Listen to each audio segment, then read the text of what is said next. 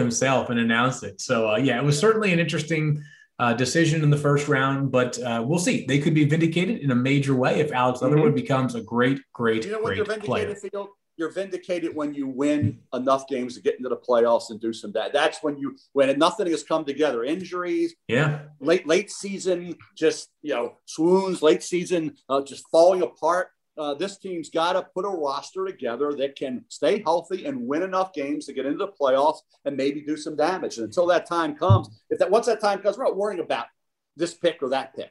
Sure. You know, yeah, when you start winning, you're not scrutinizing it the same way. They just haven't been able to get over the hump yet. A lot of it has to do with injuries, but hey, everybody's got them. Uh, they seem to have more than anybody else, particularly on defense. Uh, let's get to some Twitter questions to close out the show. And Todd, I'll start with you. Uh, the first question comes from Christian, who wants to know Does Mac Jones start at any point this year for the Patriots? I can see it. Absolutely. I don't think that's the plan week one. I really don't. I think, you know, by by backing up the brinks, as we talked about in free agency and spending more money than has ever been spent in free agency, that Bill Belichick has brought in enough weapons. And Cam Newton deserve listen, I, I, I I question whether he can be a great starter, but he deserves a second shot after the crazy offseason, being signed late, having COVID, and all the things that happened in New England last year, and not having a lot of weapons. So now you bring in weapons, you bring in some deep, some edge guys.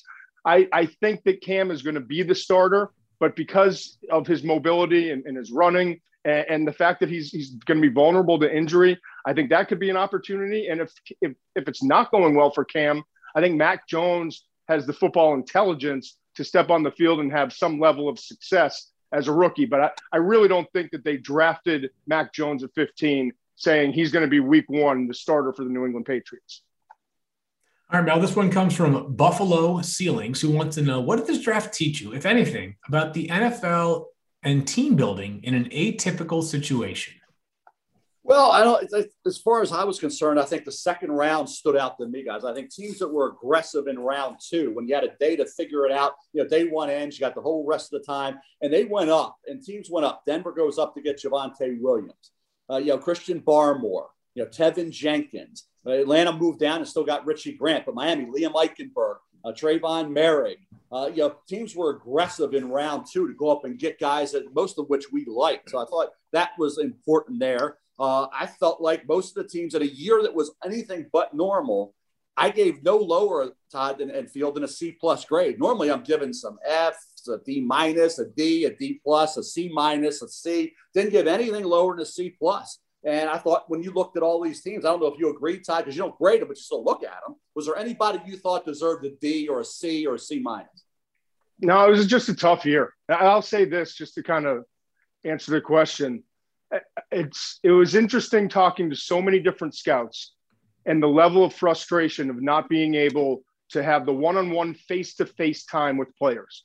You know, like the Zoom stuff is is all good, but they rely so so much on obviously the medical, but then just getting to know these these people and, and knowing what the general manager wants in terms of what they're bringing into the building. And I think, I mean, you know, we go through this process and we get so caught up in the mock drafts and all that stuff. Like there are like seven to nine scouts on the road for four or five months of their life, usually that are doing this. And they're so used to that process. And to have to sit at home and to get on a Zoom and not really get to know the players. That was the, to me, that the biggest complaint I got from every single friend in the league was that we just, we didn't get to know these guys this year like we normally do.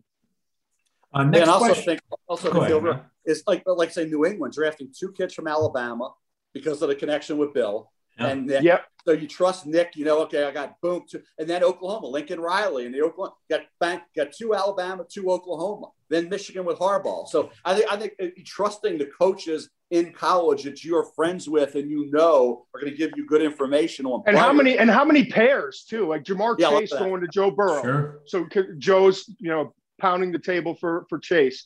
Uh, you got uh, Jaylen Waddle, the receiver, going with Tua Tagovailoa. So I think there was more trust put in some of the existing players that had been in the locker room with these guys than you normally would have in a given year.